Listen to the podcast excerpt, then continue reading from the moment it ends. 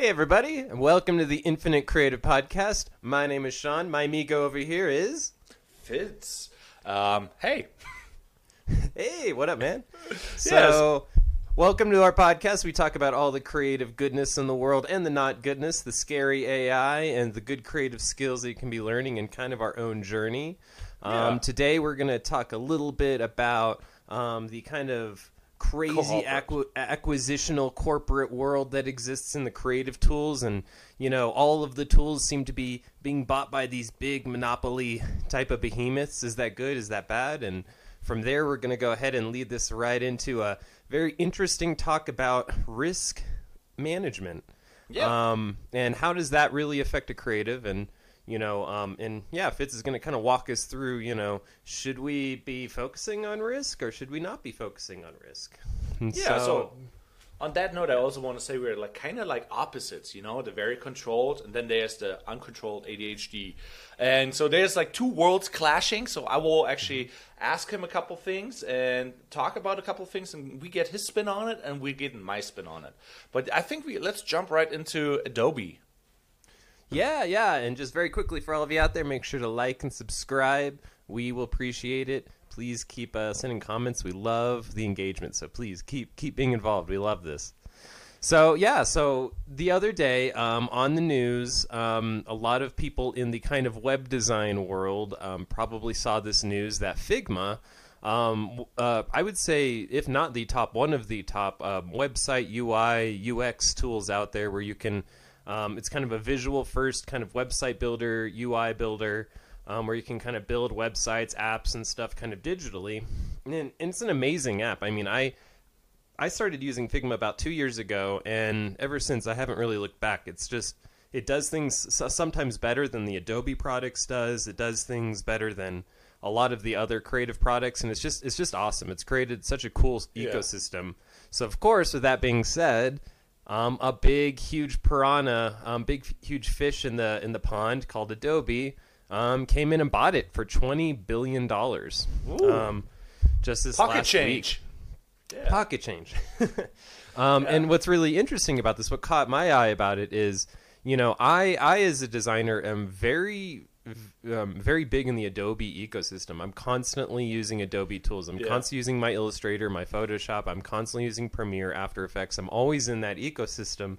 And one of the few times I jump out of that ecosystem is to use Figma because, um, you know, Adobe has Adobe XD, so that's their Yeah. kind of website builder, and it's just not good compared to Figma. I mean, it's just it's like the diet version of Figma. So, Um, so how do you feel about that though? Because like you have all those apps, just like a bazillion. You open the Adobe Cloud, uh, a cloud, Mm-hmm. and there's like 20 programs that you can download. And I'm like, it's already confusing, and they're all like having those weird names and just like, oh, Audition, uh, Premiere Pro, blah blah blah. And there's so many of them. Yeah, and now well, it will be more. There will be another button maybe, and it's called Figma. I'm like, what? What? yeah, exactly. Um, and well, and you know, it's and, and what's interesting, like I said, the Adobe already has their Figma. So so what I actually view this as is, oh, Figma's better competition. Let's get rid of the competition and let's take some of their features and boil it into Adobe XD. So I think Figma's probably going to disappear. I would say, um, but well, but you know, you, you brought up some of these apps. Um, let me share my screen here real quickly. Um, Yeah, on that note too, um, Facebook did the same thing. Like they acquired Instagram, and they basically were like trying to hinder the growth from um, Instagram, and basically like, okay, you're not allowed to hire more employees. So Instagram got hold at a limit, and Facebook was expanding. So Facebook was like intentionally like limiting the growth of the competing ca- uh, company that they bought. Like they have no reason to not like, hey. Uh, let Instagram outgrow us, and so Instagram is what it is right now because of Facebook. So it could have been way better. Yeah, exactly. And anyone that's been deep in the corporate world um, will will know that um, that it, you that- definitely one of the biggest types of corporate arbitrage that you do is that you you essentially acquire your your competitors or you acquire people that are on the way up that may be a future competitor.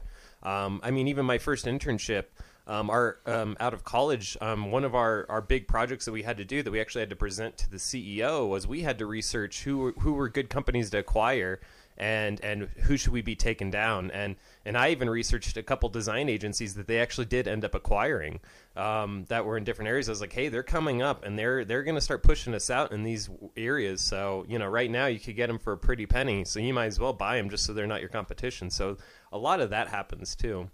Yeah. Um, but quickly to talk about kind of this infograph. So this kind of shows where some of our apps come from, and there's a couple missing things here because this starts in about 2005, but I want to predate this a little bit. So in 1995, guess what? Guess what awesome company Adobe bought? That's one of their biggest products today.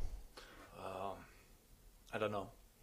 I, I have an idea, but I'm uh, the the. No, it's not the PDF thing. Um, I'm so bad with names. Just Oh, it's okay. ahead. Photoshop.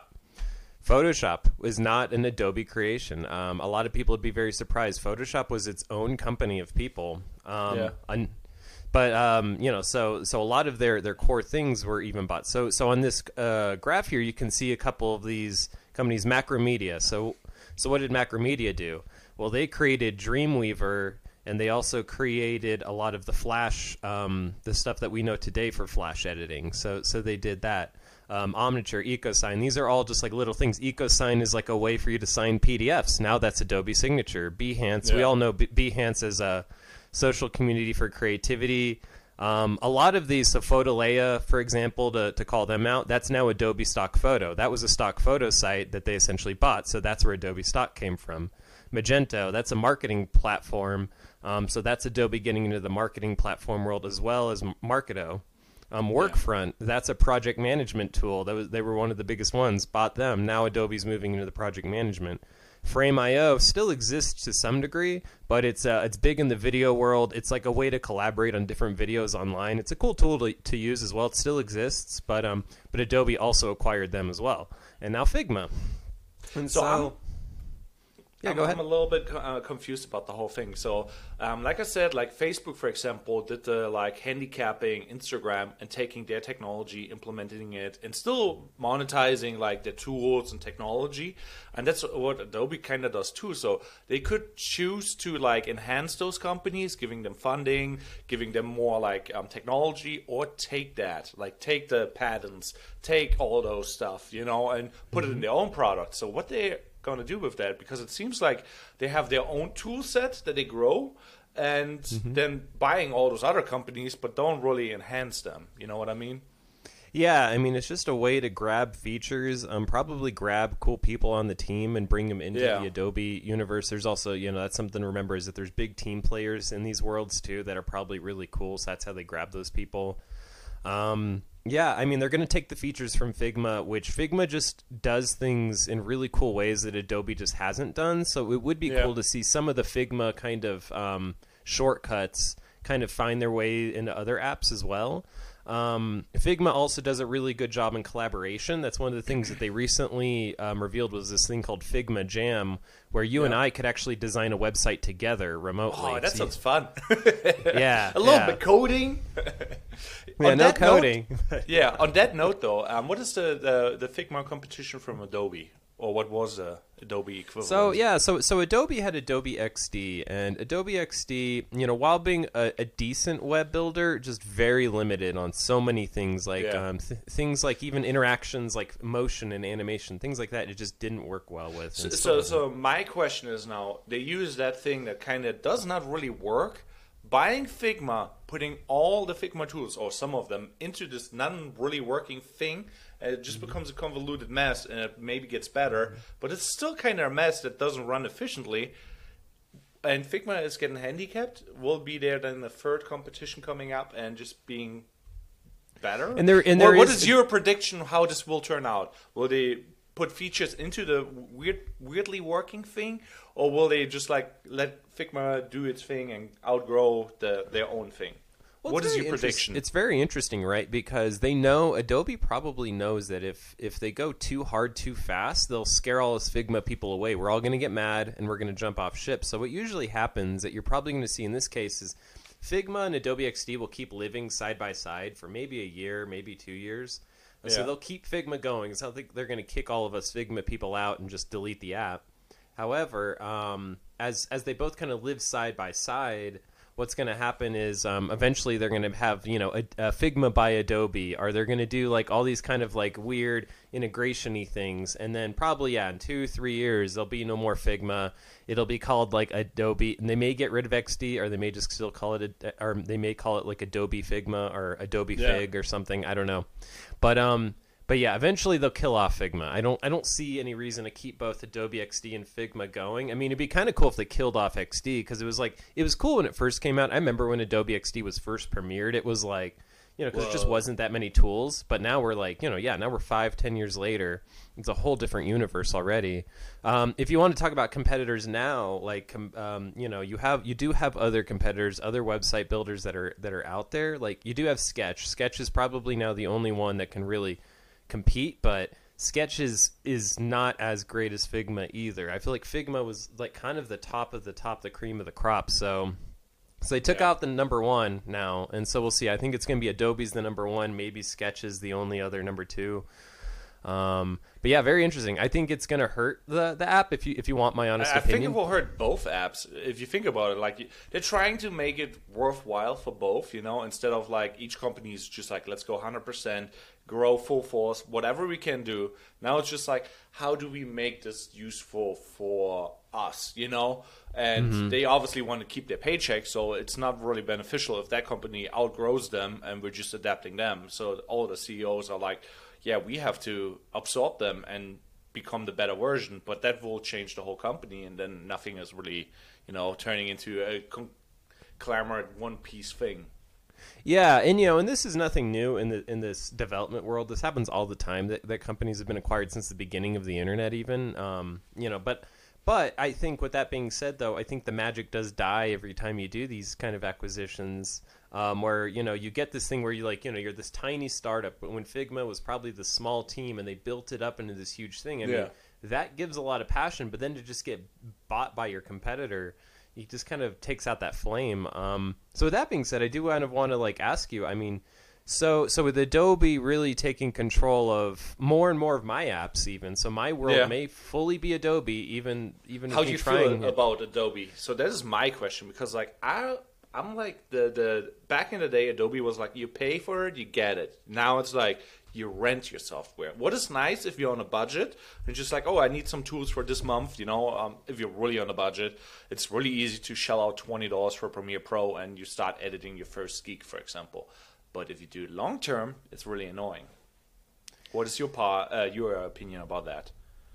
Well, there's a there's a very interesting direction that the entire economy, the world economy, is moving, where you don't own anything. Um, recently, at like the um, global economic, um, uh, whatever this uh, about six months ago, seven eight months ago, um, the leader kind of his whole thing was like, in the future you will own nothing and you will love it, and a lot of people kind of like like were kind of pushed back by that, like, well, I'll own nothing and I'm going to love it. And I think that's what Adobe's tried to do. So there, there's good things about us not owning the software anymore, um, where it's constantly being updated. It, it does all link together very smoothly now. Um, and so, and it all lives in one place now. Where before, yeah, Yeah. I used to have to buy my Illustrator disc that was somewhere in there, and if I, if I had to reload Illustrator, I'd have to go digging through my stuff and a Photoshop disc over here, and but you know it, it was awesome because I owned it back then. Um, I I definitely when it first started when when they first went to Creative Cloud, I was not a fan, man. I was Yeah. against it vehemently. I thought it was such a, a stupid um, power play, and that you know it's and it was and it has become more expensive, right? Like you know I used to pay I don't know it's five hundred dollars now. yeah, I used to pay like 300 500 dollars for one of the apps, but then you know, then I owned it. Um, where like now it's like yeah, in one year I pay that for one app. So Yeah, so you know annoying. it's yeah, so it's so for me. So I guess like I while I'm a fan of everything getting put in one tool set, I'm not against that because I do like you know Adobe's done great with their their libraries too. Where like you know having Figma connected to my Adobe library is pretty cool. Where I could drag stuff, it's literally just dragging out of a library onto the artboard, and that's kind of cool. I do love that. Um, Yeah. Apple's done the same thing, right? With like with like AirDrop and stuff. Like, well, if we make it a little easier to work in the ecosystem, then we can trap you in the ecosystem, and that's kind of what Adobe's done to a degree. Of like, if we make the ecosystem really easy, the second you get out of that e- ecosystem, we're going to penalize you. Yeah, Um, so with that thing what you just said, like everything is becoming like no nobody's an owner, everybody's just renting. That is, Mm-hmm. like tremendously nice till you get excluded, you know, or banned. Like there's like occasions like if you have a YouTube channel, for example, and you, you're uploading to YouTube. It's run by bots, so sometimes your stuff gets flagged, and it's like, oh, you you were doing this and that, and they will not really tell you why you get banned. But if you get banned from Google, you don't know how bad your life will be. you know, there's like bank accounts, um, Facebooks, and whatever, email addresses. You know, that is all internet uh, inter interconnected, and it becomes really hard to basically become an identity on the internet without the main players like Apple, Google. You know, you need to be at least in each of them or one of them to be even like part of the society nowadays. And now imagine being excluded and like renting your your apps mm-hmm. and everything is nice as long as it's like not a completely monopoly. Like if Adobe would own everything, they could raise the price till it's like too toxic. But there's no way out of it because you have to be part of it. You know. So that's like the goal, mm-hmm. and that's the problem with it, I think. Well, yeah, yeah. Well, yeah, you bring up a great example with Google. They've done such a good job with the login using Google, where even I'm so locked into that, and it because they've they figured out like, oh yeah, passwords are a pain in the butt. Like people, no matter how good you are with passwords, you're having problems with passwords on something. So why don't we make that No. easy? And it works. I use it, and I'm in their ecosystem because I, I, you know, because who wants to use one password or one of these third party things? They're No, everybody clunky. wants to do that, but we can't because, like, if one password is getting leaked, you know, you kind of screwed. That's the problem, you know. So that's what that's the the Achilles. We are all bad with passwords. There's no way that we come up with uh, a 150 characters that are really unique and we just type them quickly in. No, and each website a different one. That that ain't working. So like, yeah, and, and so Google just you know they've just perfected their two-factor authentication system, things like that, where they're just like, hey, let's just have a button and let's just have every website be able to put this button. And I use it all the time now, and so so it's that ease of use. It's it's interesting where the easier it gets, the more entrapped it's, it feels like we become. And so so I mean, with your tools in the video world, do you see this, or is there, or do you still see it kind of being very separate? Are you using multiple different companies? So, so I have like free editing softwares that I use. Like I use Adobe, I use um, Final Cut, and I use DaVinci Resolve. I'm like in each of them, like um, very experienced. Like in the medium, I would say. Um, some of them more advanced, like Adobe, for example. But if I go, if you switch sites. They don't really work really well together, but if you use um, Adobe's thing and then you go into After Effects, very so it's a good transition because you can just export into that thing and then work from there but different softwares for example like davinci resolve has like after effects built in.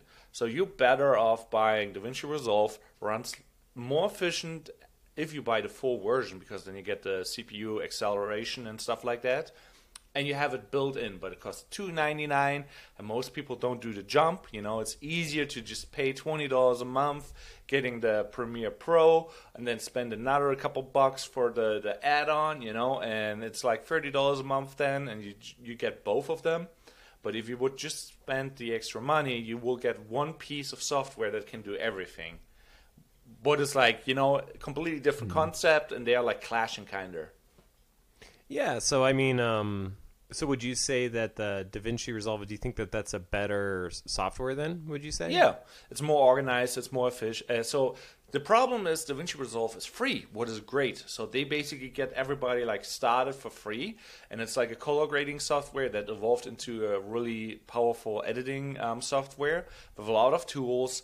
And now they added like the next tool, like the the After Effects, what is completely different than Adobe's version because they are like yeah very node based so you have to connect nodes and build basically a node tree where um, Premiere uh, like after Effects is like a little bit different. It's more layers and stuff like that.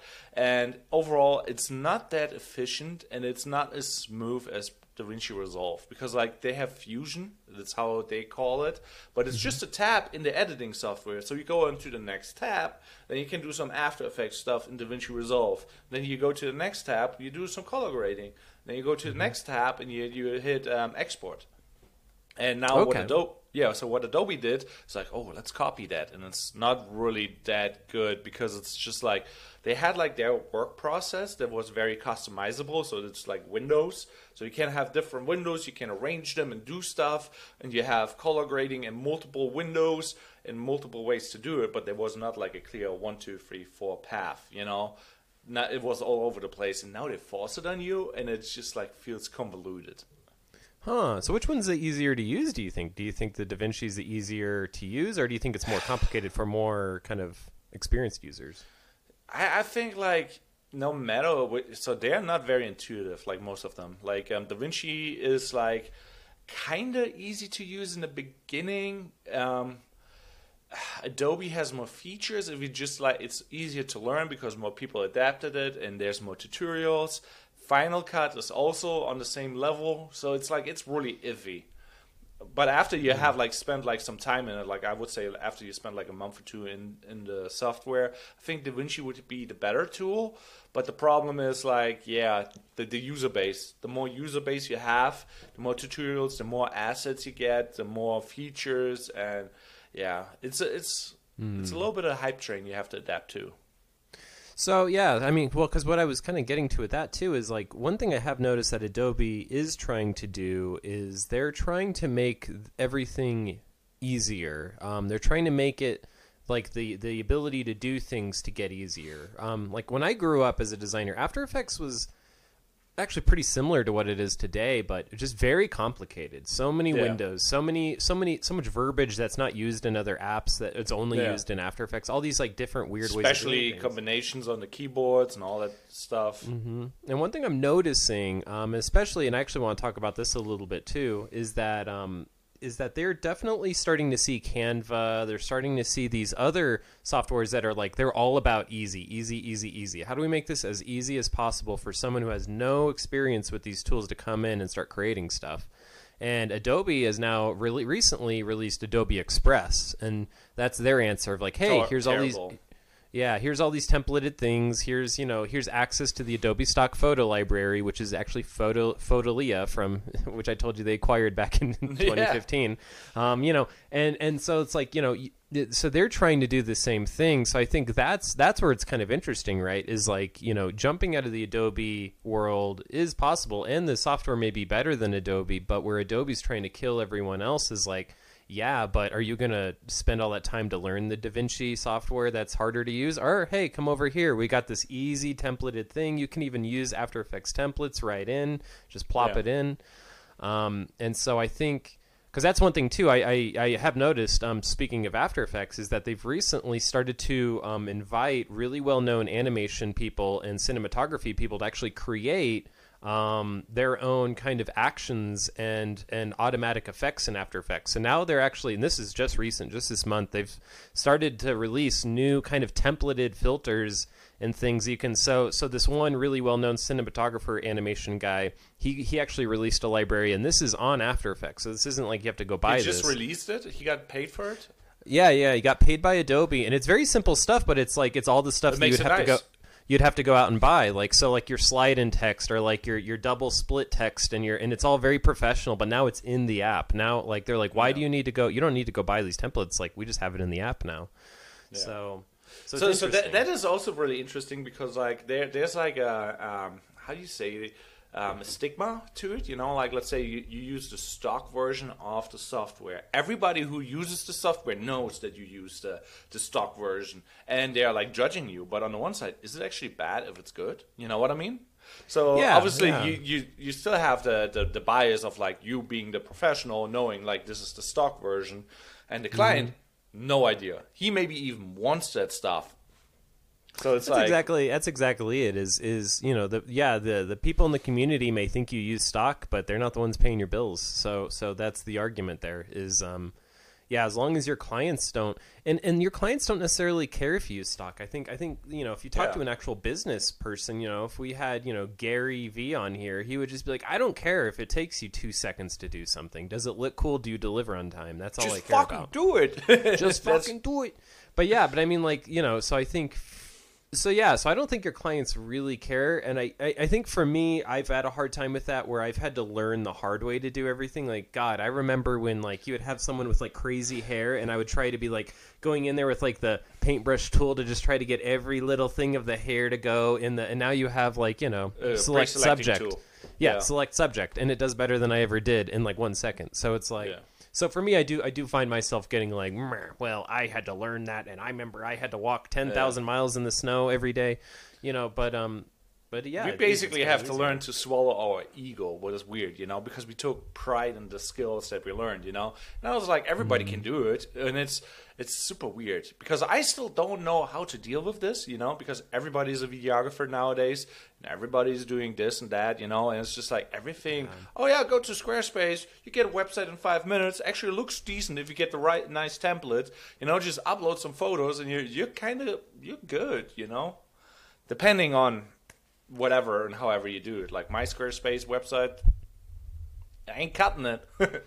Yeah, well, and there's still there, yeah, and there's still the, these different levels that you can tell. I mean, could you go to Squarespace, whip something up that looks good? Sure, but can you whip something up that looks great? Probably not. I mean, probably not. I, I actually have now like a, a, a concept. So it seems like people with the best, um, um, how do you say that, flavor or like um, self branding or um, whatever they find attractive um, with the best. How, how do you call it again? I forgot the word. Like um, Like flavor. aesthetic or yeah, with the best aesthetic and the best way to describe their style. Um, they basically have the best um, outcome out of all those um, scenarios that are coming up right now. Because, like, oh, you have a good um, style, and you just choose good styles.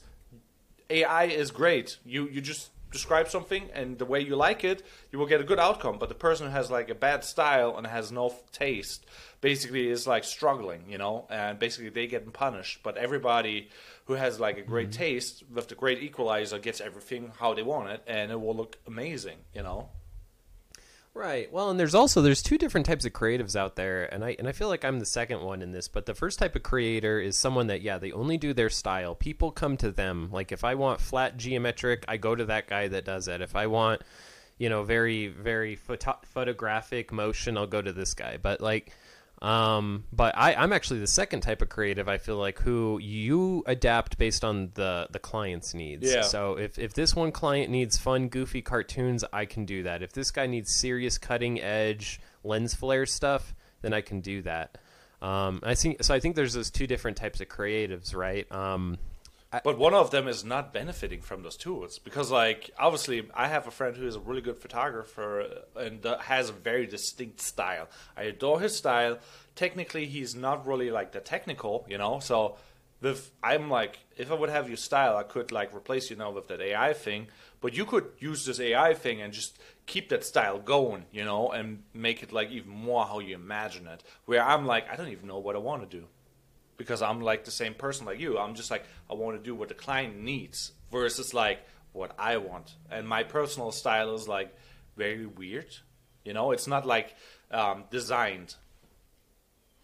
Yeah, well, and I mean, and maybe maybe that's something that you you you need to work on a little bit. I mean, I definitely think that we all should have our own fingerprints. That kind of, and they I Yeah. think they show up. They should show up automatically. You may feel like you don't have a style, but I'm sure if I like, mean, But if I showed like five of your videos to someone that doesn't know you, I'm sure they could kind of come up with like some like, yeah, I can see that this is the same guy. Like it's it's interesting because like you you may not you may even try to be completely different, but there's always Yeah. like some connective stuff that you'll see. Even in my stuff, you'll see I do some different different, but you'll kind of see like, oh, there is something here that makes it seem like it's from him.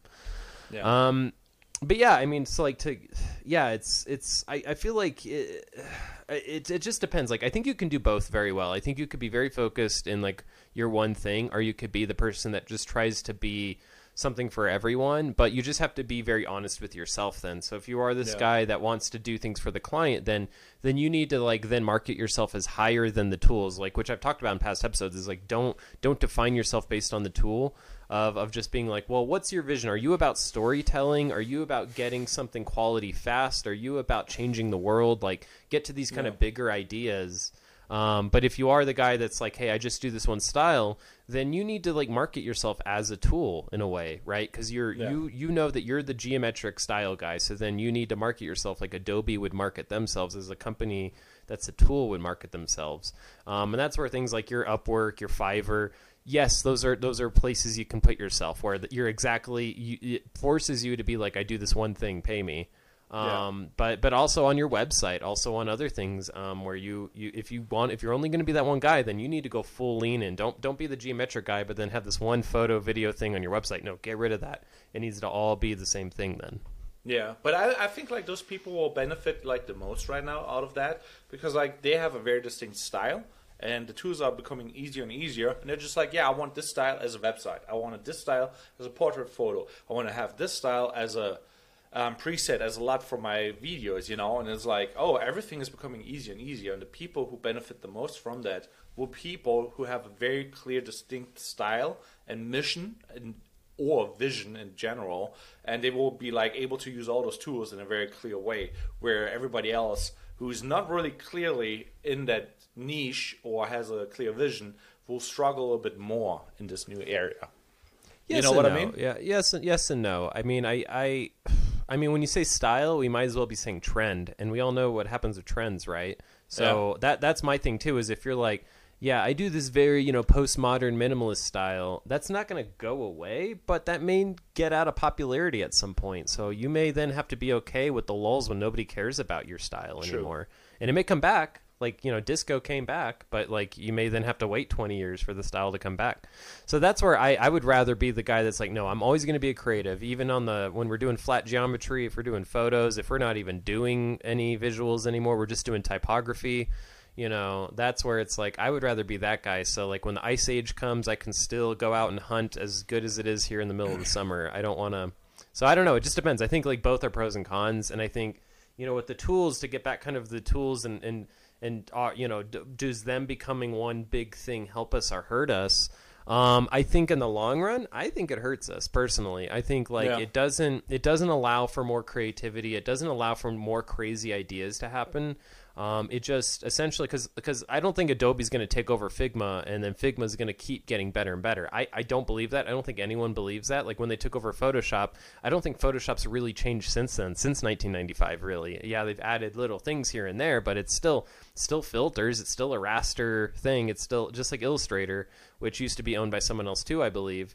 And PDFs, those are still pretty much the same since vectors were created in the 80s. So I don't think Adobe's going to go in and like really improve anything. I think I think so. I think it's it's bad in a way. I think it's it's just going to it's just uh, the corporate world kind of messing up our world. Now it yet again it brings everything together, which is cool. It gives me one kind of drawer with all my tools, but you Yeah. know, I I think it's better to have some of these other tools that are outside of that ecosystem. Um, keeping them honest. True, true, true.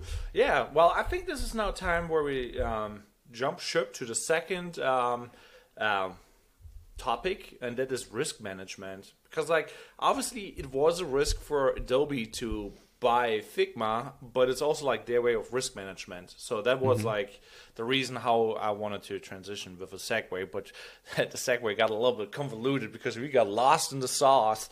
But yeah, the risk management is like very important. I think like even as a small creator or as a big creative company. Um, yeah, so let's share the screen. I think so that we're having some infographics. Oh, there's a nice website. Look at that. So currently, Rachel, my wife, um, is going through a class for risk assignment, uh, risk management. And I think like the whole um, concept is kind of weird, you know, because on the one side, obviously, you want to identify the risk, analyze the risk, and then evaluate the rank of the risk, and then treat the risk and monitor the and review the risk.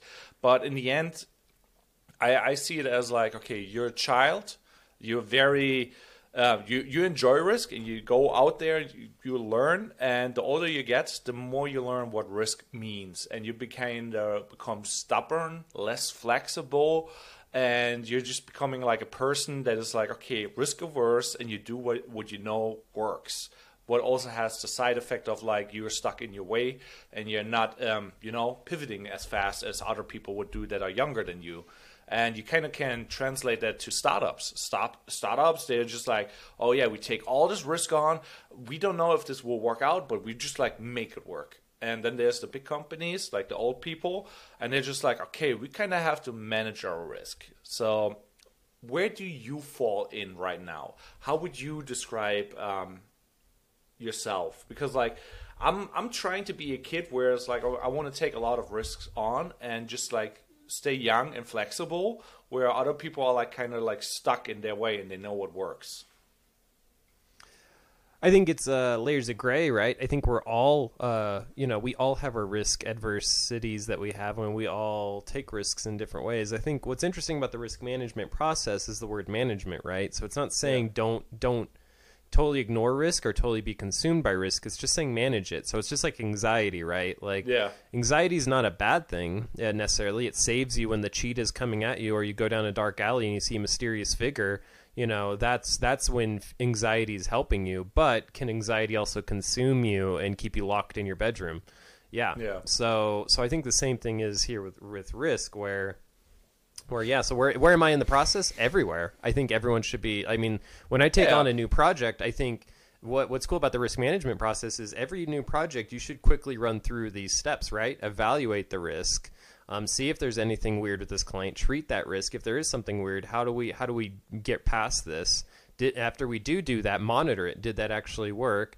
You know, yeah. identify if there's more risks, analyze if any of this is working, and then evaluate again. So I think it's like, you know, now should you be consumed by that? No, but should you maybe be thinking about that? We've talked about your gut feeling last yeah. episode and that's risk management in a way right? That's you evaluating the risk is that gut feeling. But but that's also the old guy getting older and like getting more experience you know? Because sometimes maybe that one weird client could be you know the introduction to something else you know? That is like it's it's a weird concept where it's like on the one side you want to manage your risk but on the other side like if you do you say no to opportunities, what is a very interesting thing.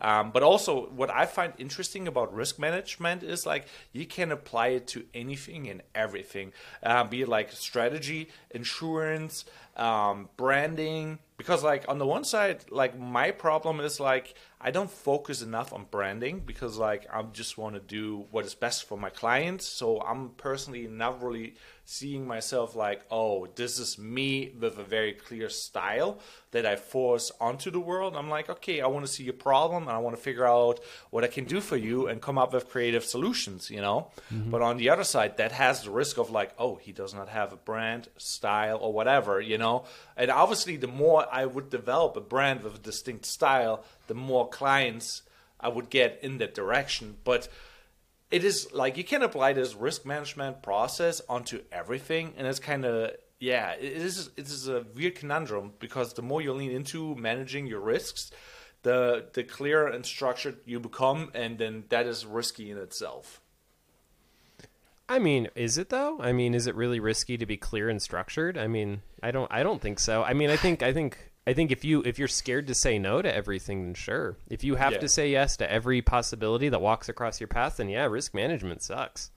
But yeah. if you want to say bad to the things that are going to ultimately waste your time, then I think risk management's a good thing. I think um, I think a lot of creatives, including myself to this day, are still stuck in this place of like say yes to everything. And if you say no then you deserve to, to not have anything. And it's like no you, you should be able to say no. You should actually get a good opportunity. But if you see the risks if you see that this will drive you into the ground then say no you know and be proud of saying no to a, a possibility. Um, and then i would even push back that like you know your style is already there. You said it very at the very beginning. Your branding is right there. I just want to help clients get their solutions. That's a branding right there. I mean, I think some people get so caught up in their own selfish style, like I'm this sleek artist, and, and it's like, no, you're not. You're a yeah. tool. Sorry, you're a tool. Like that, you get paid by someone to do something. If you want to go be Van Gogh or or go be some guy with his own style, then go be an artist like yeah. you're you're not an artist. You are a tool. You are a tool set. I, I, I hate to say it. so I think your branding is is that. You said it in the first sentence. I just want to help my clients. Then that's your branding. Like it doesn't. Who cares if you can make shapes? Who cares if you can use this software to do something different? Like no one really cares because you're not an artist. You're a tool. True, true, true. And this is how everything falls apart with his like clear analyzed styles. but I, yeah. But uh, for example, like there, there's like I wanted to be like um, the reputation risk, for example. You know, um, I wanted to talk about like Chick Fil A, for example, where basically like they clearly don't really support the um, LGBT community, and that is what mm-hmm. their reputation kind of is. Like they force their way onto um, their customers, and it's like if you agree or not, it's the risk is evaluated, kind of sort of. You would assume they would like, okay, like some of them will not like us and will not buy from us ever but some of them will do and it's like it's a really weird thing to do like with reputation and you can use it in so many ways um, but yeah you have to evaluate it and yeah that was one well, of the well, yeah, I mean, to use your example, and that's not very risky at all, is it? I mean, 63% of the U.S. population is Christian. Yeah. 210 million people are Christian. So that means the majority of the U.S. is going to see, oh, they're closed on Sunday. Oh, that's so great. I'm going to go there. Like, who cares about Cane's? I'm going to go to Chick fil A because they're respectful of the Lord or Jesus Christ. And that's 63% of the U.S. So, really, that was them using risk management and being like, oh, yeah, why don't we appeal to, like, you know, why don't we appeal so, to most of the U.S.? Yeah, uh, so but here's the thing though: if they would not say that at all, they could have had maybe hundred percent of the U.S. But because they mm-hmm. appeal to the niche of the sixty percent, that is more than um, maybe hundred. You know what I mean? So yeah, but so if you if you if you appeal if you appeal to everyone, then you win nobody over. It's one of those things. If you if you have a you know, it's. I remember when I uh, I have a friend who he, he used to flip apartments, and he used yeah. to ask him why are all apartments walls painted white? Every apartment you ever move into, all the walls are painted white, and he's like because everyone hates white the same. and that's a, and it's an interesting point because it does it levels the playing field and and where it's like yeah but if you have these like you know a, a blue you paint all the walls as blue color yeah some people are going to walk in and be like yeah I hate blue I hate this apartment however some people are going to walk in and be like I love blue this is perfect we have to get this apartment so, so you're basically so so. Here's a uh, interesting concept on that one. So now imagine an apartment complex that markets themselves with blue walls only, and you get only blue walls. Would you would you say the more you lean into this, the better it will be? Because like you could clearly market to people with blue walls. It, yeah, I mean, yeah, it would though, wouldn't it? Like if you were looking at stuff and you even go to this apartment's website and it's all blue stuff, the walls are blue. It's doing this like aquamarine theme almost, and it stands out compared to like you know the generic like you know Brookside communities. Here's a tree. Here's your white apartment. Here's your generic True. fridge and your generic fluorescent fixtures. You know what I mean? It's like like at least you get people excited then, right? Yeah, on the on the one side, I'm just now like, okay, should I lean now completely haywires into my strong beliefs, you know, and take that as like, oh yeah, I analyzed the risk. Like apparently, the more I specific, uh, specific with whatever I like, the the better it is because people can identify with it, and that should be beneficial. Because like in the beginning, it's like kind of weird. Let's say like um, you're Christian, you believe in aliens and you believe in like fitness and you believe in um, non-immigrants kind of sort of like I'm, I'm going here from an example that is very distinct things that kind of contradicting themselves. You would assume though because he's like leaning really into like um, a niche mm-hmm. he would do well but he's not doing well. So oh, who, I, who, who? Oh, just that person you created. Um, it's not a creation, actually. It's a it's a real life example. No, that's a person. You just don't want to shout him out. yeah, no. Um, but but you uh, know, so so that is the thing. Like he clearly branded himself very strongly in very very strong directions. So there should be like people mm-hmm. aligning towards that, but they don't. Well, and maybe the quality just isn't good. See, that's the thing too. Is it's like it's like I've always said this. You can say any joke as long as it's as long as it's you know brilliant. As long as you as long as you feel like it's witty, you can say anything as, as long as it's witty. But if it's not witty, yeah. you've been there where someone said like a inappropriate joke, but it wasn't really witty, and everyone just goes quiet. And like, it feels hmm. awkward, yeah. but but you've also been there when someone said something completely inappropriate, and and I try to be that guy. It says something so inappropriate, however, it's so funny that everyone just has to laugh, you know. Um, Yeah. And I I think that's kind of that's almost what I think of here too. Is like you can kind of think and do and say anything as long as it's good, right? But if it's Yeah. not good, then yeah, everyone's just gonna be like, no, this isn't. So yeah, so I mean, in terms of the risk management, to get back to that, I think I think that's happening all the time. I think it's it, that's just being honest about your surroundings, right? It's just like I think that's why. Have you ever heard of SWOT analysis? The strength, weakness, opportunity, threats. Um, something for all of you out there. I mean, a lot of Yeah. marketing and business people out there know about this, but you know, um, so look it up. You know, S W O T. At some point, if for any of you guys watching, you know, um, I, I won't do a deep dive on this now, but but it's being honest about like what are our weaknesses, what are our opportunities, what are our threats. You know, a lot of people they just think of that their strength, right? I'm a good designer. I design this really well. That's my strength. Yeah, sure, but like, what are your weaknesses? What's the opportunities here? Like, I live in Colorado, so if I like to only make mountain logos, then it's like, meh, you're going to be in some tough competition in Colorado.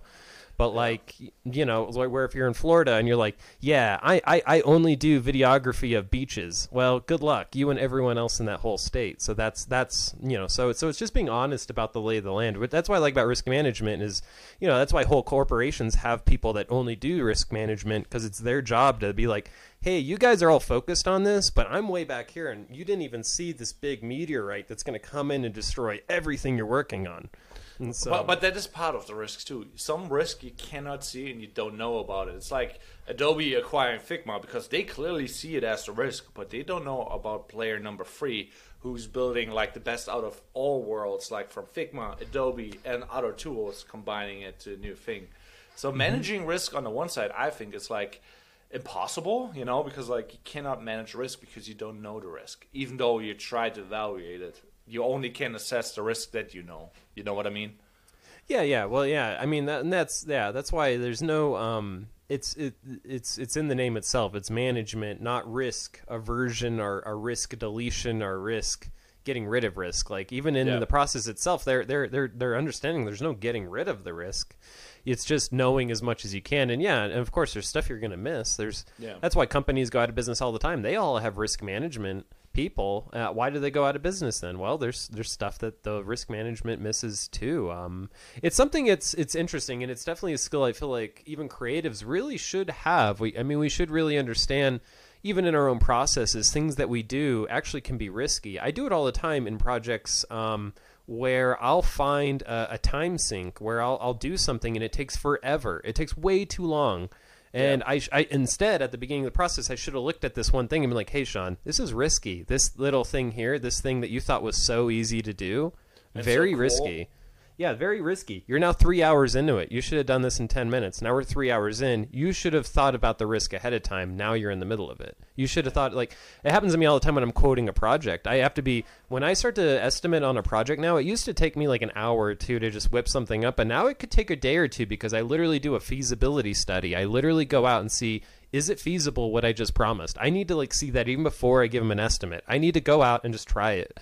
Um, that's risk management So- because I can't tell you how many times I've been in a project and like we're m- midway through it and it's just like, oh crap, I can't do that thing I promised you, but we're too far down the road now. I can't go back. I mean, it's it's a very interesting process because, like like you said, everybody should do risk management. Obviously, some people do it too much and they don't even get started because you can like, oh, it's kind of risky to start that new business, get that loan, and keep it running. Or you kind of break some rules and it's like, okay, you run a business without an LLC and you're just like accepting money. And um, you know, like there's there's always a risk to something, and sometimes it's worth taking a risk to get a benefit and then become like more efficient and sufficient with whatever you're running. Absolutely, absolutely. Yeah. So so I'm like it's like it's a weird thing. For me, I was like, okay, I'm very a very risky person. I would say kind of sort of like I take a lot of risk Yeah, on, and I'm just like I should maybe take less risk on and become more like the cookie cutter fits with his distinct style with the clear branding. My stance, for example, no branding. I'm like, I need branding if I want to appeal to a bigger market, you know, and that's like one of the things where I'm like, I need to lean into that and need to learn about that, and that's why I thought like, oh, I should evaluate my branding, and it's like one of the things where I'm like, this is risky not doing, so I should do it because obviously, not doing it hurts me. Well, yeah, and and it kind of connects us to brand because you brought up brand a few times in this. Um, is that So when I do a brand workshop, um, what what I do at the very beginning of the brand workshop is I put this kind of bullseye kind of thing on the board, right? Yeah. And so the, the the outer ring of that bullseye is is what is it that you do? So in your case, let's say videography. That's what you do. Then the inner ring is how do you do it? Okay, that's that's the, kind of the next most. Oh, so you're going thing. inwards. you're going inward and the and the and the the bullseye is, is, is the most important part. So so the out is what you do. That's like the least important thing is what you do even. The the, the middle the middle least important. least important. A lot of people think it's the most important. Every brand workshop i start they're like yeah what i do let's make that the logo. Like i'm a lawn care company put a lawnmower as the logo. And so so that's the outer ring is what you do. That's the least important the next most imp- the the next most important thing is how do you do it how do you do it differently how how do you do this thing differently than the other people but what's the most what's more important than even how you do it is why do you do this? Why are you in this? Tell me why why are you even doing this? Like if you're just doing this to make money, you're not winning me over. Like why like like you said before, the like money bag with the camera. money bag with a camera. That's the logo. But like, you know, but but like what you said earlier, your first sentence, you were like, "Yeah, I don't have any personal branding. All I do is I want to help all my customers tell their story." That's the branding. That's the that's the why. That's actually the most important damn thing of the whole thing. Like, screw you would logos, screw assume though colors. that you then get like more, you know. But obviously, you have to also communicate your why, and if you don't communicate your why, you you'll end up where we. And a lot of people don't. Like, how many? I mean, like, go to Instagram even and find some of the best people making stuff and see how they communicate the why. And they don't. A lot of people don't. We live in this Instagram world where it's about flashy stuff. Wasn't that cool? Okay. oh, but like, animated, and it's too clean and. Yeah, it's not really relatable. Like you could spend like a ton of time in After Effects, and now you get a really highly polished, really cool graphic, and you're just like, I don't, I don't care. it's not. I see real. it all the time. You see it all the time in music now, right? Where you get this like very polished music that's out there, and you just find yourself being like, eh, This is a like pop song. Yeah, and it's like some someone that came from suburbia. They don't really have any story that's compelling. They don't really. They're not saying anything. It's like really offensive or new. It's just like, and it's very polished sounding. And then you have like you know you have like a rock band. You have like Queens of Stone Age or something. You have someone that's just grimy and just like yeah, we're doing this crazy like unperfect stuff. I'm more compelled by the the imperfections. You know, honestly, and. So I think, um, you know, so I, yeah, I, I would say in terms of the risk management part of this, I, th- I feel like it's it's it's also seeing the risk of being too polished, seeing the risk of being focused on the wrong things, you know. So like for you, like if you if you were right now to like kind of walk in on your career, um, you know, w- what's the biggest risk? Would you say, like right now, if you were to be risk management on yourself of your own company, what's the hi- what's the biggest risk? So, so for me in the niche I am, like I'm getting replaced by cameras, basically by smartphones. They have free lenses. Everybody has them. It is a, com- a commodity nowadays. It's not a luxury anymore. Obviously, some people want to pay big bucks to stand out in a market where it's nearly impossible to stand out because the quality level is already up up up there with like you, everybody can see Netflix, see a production studio of like 50 million, 70 million. Everybody saw that quality. It's not anymore wow. Even if the quality like of the new Avengers is like tremendous, if the storyline kind of sucks, nobody really cares, you know. So, and the same thing is now with smartphones. Like, yeah, there's people posting with real cameras. The story just sucks, and we don't care because it's too polished, and you immediately can tell the owner of that company he just had money and he spent money on something where I don't care about so I can just swipe and I already skip like a bad story because they did not put the, the time into a creative or um, interesting ad because they just spent money and it's just like oh yeah best quality no story no creativeness because like it's really hard to pay for creative stuff so I'm just like all the gear that I have is kind of a risk right now if I would lean into it I would just like completely sell everything and just buy more smartphones and just try to become more creative. Yeah, yeah. So you're saying yeah. So the risk that you've had is that you've put in um, just a, you've put in a huge amount of money into maybe not huge, but you put in a lot of money into equipment that may be irrelevant now. That's the Yeah. risks. Um, yeah, what which is That is smart. one I of mean- the things. Like the other risk would be like, oh, I'm focusing on too many things, so I'm just like, should I shoot the dog and be like, I only do one thing now, you know? And then which thing do I do? What do I like more? And I don't even know what I like.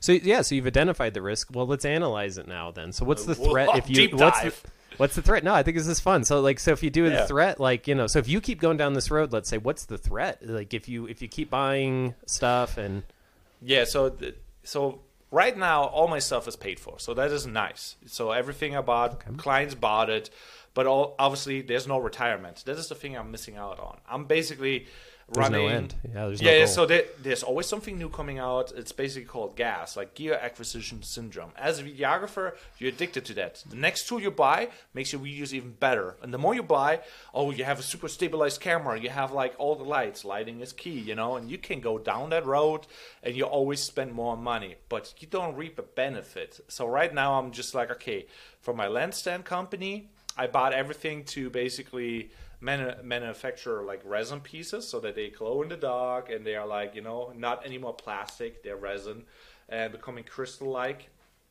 but mm-hmm. obviously if i would spend more money i could buy more gear and make them more smooth more perfect. Same with my mm-hmm. video stuff but i should run a profit first you know?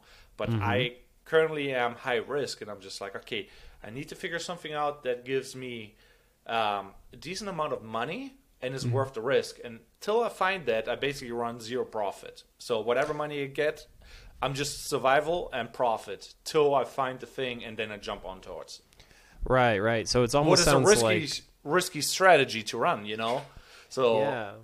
Yeah, yeah. Well, I mean, I, I know a lot of videographers too that have gas, that have the gear acquisition syndrome, and I feel like that is, um, I think that's almost like where we talked about SWOT, right? We have that, we have the strengths, weakness, opportunities, threats. It seems like with with gas, you're just in the opportunities. You're just like, there's so many opportunities. Why would I not go after all these opportunities?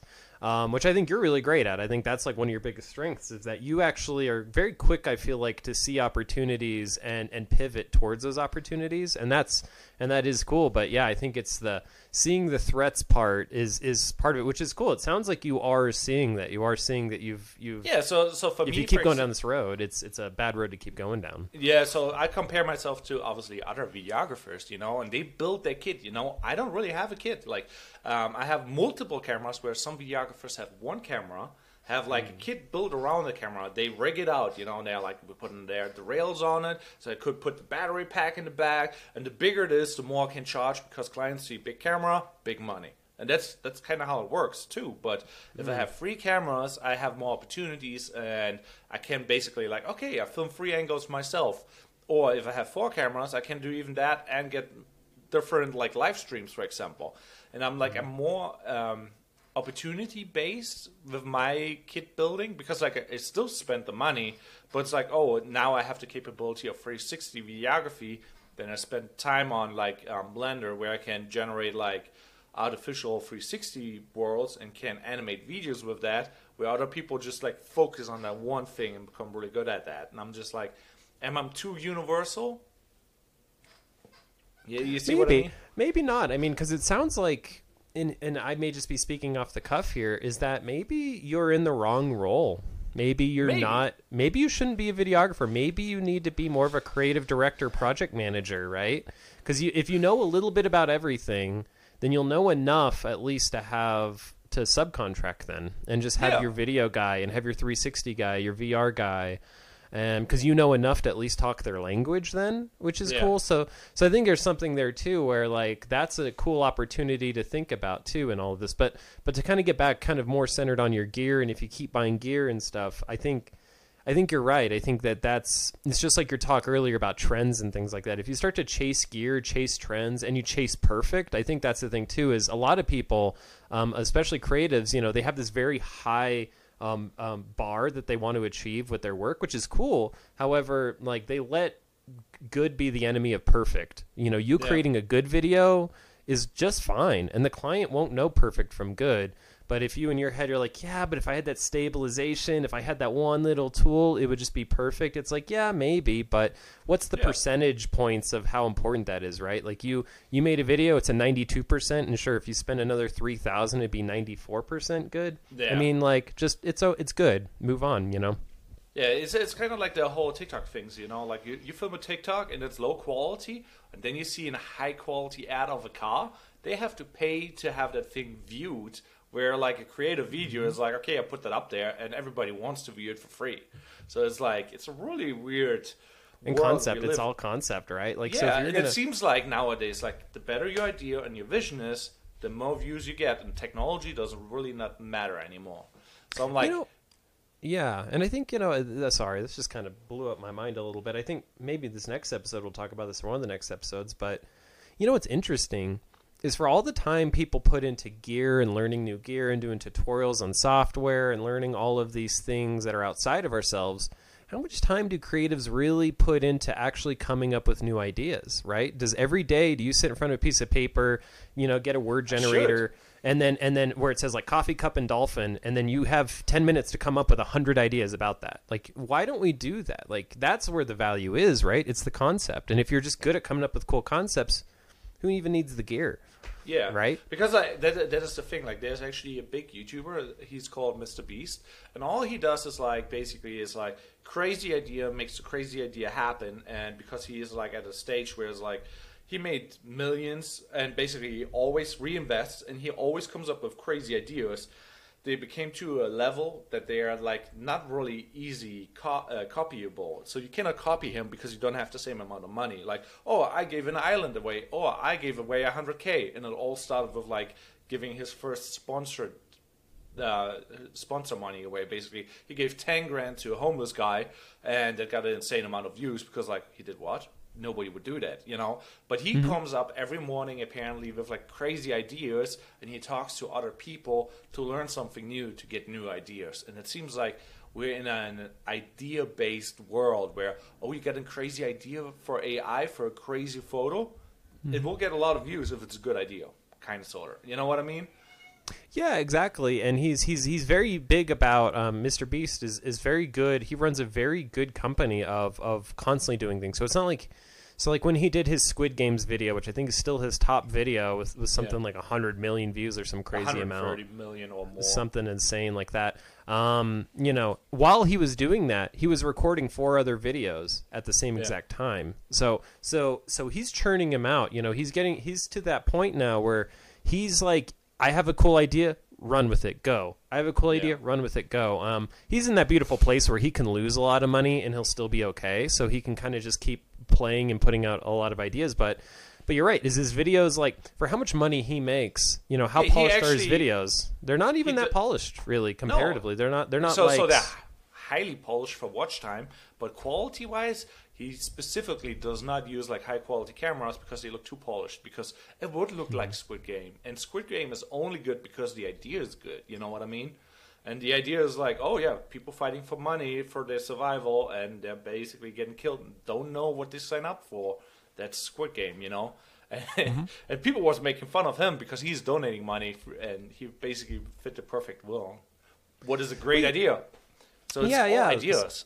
So it is. It is. It's like concept is king. You know. You. I, I know you've heard that before, but concept is the king. I mean, it really. It, it truly is. So I mean, it's like. So so I think it's funny, uh, like that. You know, uh, w- while we're able to invest all this time and money into the gear and into these apps and stuff, I you know even to kind of build it back to like you know all of these tools being bought and acquired by bigger companies, and then we have to learn these things. you know, it all comes back to can you generate creative ideas? And like, I think we should all, including myself, we should all take more time daily to like work that muscle out, right? Um, you know, and if there's something out there that we'd have to pay to do that, that may be worth the money too. If there's something out there that helps you get better at being creative, because that is that's that is the case, right? It's just like, can we come up with the next cool, weird idea? That's more important than how good you can shoot something. It just Yeah. is. So, so I see that a lot in like music videos, for example. There's like people doing like the typical hip hop music video, you know, like you get a shot down, and then there's like it's in the ghetto, and it's not really creative. It's all like guns into a thing, and it's like it's terrible. It's not really creative. And I feel like if you have a good creative music video that tells a really interesting story, um, you will just watch the music video because you want to know that story. And if the song is a banger, you would go so viral. It's not funny. Well, yeah, and I mean uh, to keep it in the hip hop world, let's let's take someone that's new that's done that that well, right? Um, like Oh, now I'm curious. I have a list with like um, good music videos. Like, so now, like how about this? Like like Tyler the Creator, he's a great example of like he he was like I'm going to do a lot of things that are not cool in the hip hop world. One of them's coming out and saying he's gay, and just like coming out and like putting it in all of his songs that he's like totally gay, and like that's not that that was not cool. But like in, in that world. kinda is, though. but now it is. Now that he's done it, because it's like this whole because he saw the opportunities, right? So it goes back to that risk management, right? Where a lot of rappers, if there there probably is, is rappers out there that are gay that were like, oh, I can't come out, bro. That's not hard. That's like that's Yeah. like that's such a threat if I come out. Where he was like, actually, that's an opportunity, right? There's like a whole vacuum of people not doing this, and and he's he's a good example of like while he says some pretty raw stuff in his songs. Sometimes it's just the goofiest song in the world. Uh, Sometimes it's the goofiest music video. He'll be in like some uh, like a sunflower patch and stuff like that. So it's like you know, Lil Nas X is another example of like, you know, like him just like doing weird stuff that's not that's not the usual um and and it's only benefited him OutKast is an example of when we were growing up like that's such a weird example of like oh we're gonna do all this weird stuff and how well You, did you that know, work for them um, there's a song called um, "Save That Money" from Lil Dicky, and the whole concept Mm-hmm. is basically he's making a music video about how to save money. And it's a rap song, obviously. And he goes into rich neighborhoods and is like, "Hey, can I come in here in the villa and basically shoot a music video for free? Can I be on your yard for free? Can I be in your um, club for free and make a music video?" And basically, the whole music video is filmed for free in those clubs, and all they get is a shout out on the end. And it's like a super creative music video. And I'm just like, he did what? He's rapping about saving money and how he's like sharing like a coffee with his girl and whatever. and it's like super hilarious. And it's like, yeah. Yeah, and it's, it's that, and I think anyone that starts to do that, they they get kind of rewarded. You get rewarded for going outside of the lane. I mean, I think at the very beginning, people will tell you, "Don't do that, don't do that." That's not the good. You know, they're they're focused on the threats. But I think, yeah, that's where the that's where the risk and management comes in. The risk management's not telling you to be obsessed about risk. It's about you being like, "Yeah, I understand the risk, but I'm going to do this anyway." Like I see the opportunities outweigh the risk, and um, we could all do that. Like I could take a hard left turn right now and start doing something. I'm sure um, that right now is like that would seem illogical, but if I did it, would would benefit me huge and huge and huge amounts. Um, I've, We've all had to do that as creatives. We've all had to do that, right? We've all had our parents, our friends be like. Nah, man, you need to go sell insurance. We're making twenty five dollars an hour over there selling insurance. Why don't you do that? And we've all each had to say no and be like, no, because I want to create stuff because I want because we we have to see the opportunities, right? Because yeah, if, if you're if you're obsessed with risk, then you shouldn't even be in this career. It's it's a risky career. If you want that safe career, there's plenty of careers out there where you're you, there is no risk. Yeah. Um, so yeah, so risk management's not about being obsessed with the risk, but it's something to definitely do. Always like be very wary of the risks, and then also seeing the risks and doing the things the same. I think that's the biggest thing is is that there is risks in doing the same thing over and over and over and over again. True.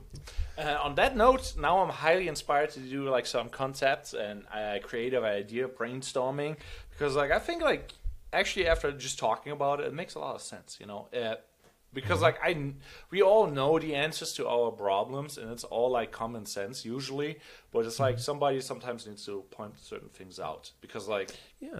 yeah, it's Well, that's why all we have logical. each other, right? That's well, that's why we have each other. That's why I love this podcast, bro. Because we because we can we can sit here, we can call each other out, we can bring it up, we can you know. Yeah. And By the way, I that's- want to call your background out with the purple blue light. We dig it.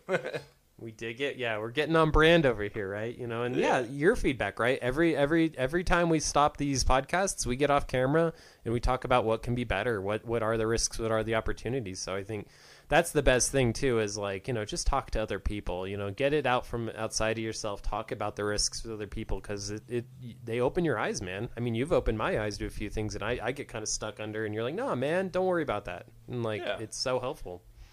Yeah, I'm a little bit more brute force and just doing things, what is kind of bad and good at the same time. But I'm aware of it. That's the only good thing I can say about it.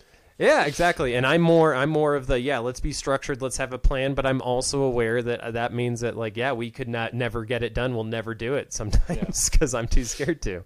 So, yeah. On, on that note, um, obviously we had a little hurricane uh, happening, and Hurricane Ian came by and was like saying hello. So um, that was also in the risk management world. We were like deciding: do we have to move? Do we not have to move? Yeah, it's- and it's we had risk zones. There was Zone A, Zone B, Zone Z, uh, up till D or whatever. And yeah, we basically decided to stay. What was kind of a risky move after seeing the images of Fort Myers, and I'm like, we got lucky that it didn't hit us, but we were in the safe zone. So Where yeah, it's interesting, right? Yeah, Yeah. like yeah, yeah. Because um, so for anyone that know, knows uh, doesn't know, I should say. So Saint so Saint Petersburg is this peninsula that kind of juts out over uh, Tampa Bay, and so if the if if Hurricane Ian was going to make a direct hit, which they were saying, it was going to pass right over this peninsula before it got to Tampa, and you know It shifted. if- it, yeah, and thank God it shifted, but. Yeah, you think of this; it's just a peninsula in this huge body of water. Like you, you would think of this huge, tor- this huge hurricane. It's like, yeah, it could have, it could have been bad. But you guys are in the center of the peninsula, so, so when you guys like, you guys not leaving, I'm like, okay, if there's any place in this, you guys are kind of in the highest part of, of the peninsula, which is like what ten feet away from off the off the water, but 60 actually 60 yeah that's actually pretty good but you know so you know so for you guys yeah it's interesting though right you had to do that risk management of like should we go. If we don't go here's the risks. Yeah. if we do go here's the risk because there is risks of going too. You know if you guys would have, have driven you would have maybe driven right into like- the you would have driven right into the hurricane maybe.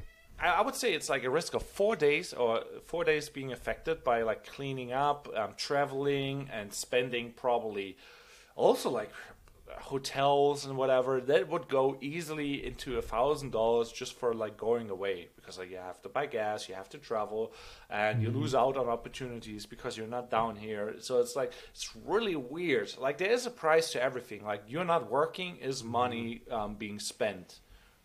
Yeah, yeah, and yet again, and, and hurricane's an interesting example because the the path is always changing. So it's a cool example of real life too, right? Where the risk Yeah. doesn't stay on this perfect this perfect straight line either. So you guys could have left St. Pete and driven right in the hurricane that like changed paths.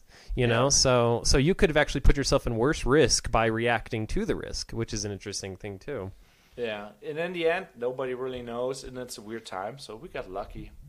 Yeah, we live in a very risky world, right? So we all need to be good at risk management, right? I mean, in every situation, and it's sad to say, in situations that didn't used to be risky, when you send your kids to the first day of school at first grade, there's risk management there now.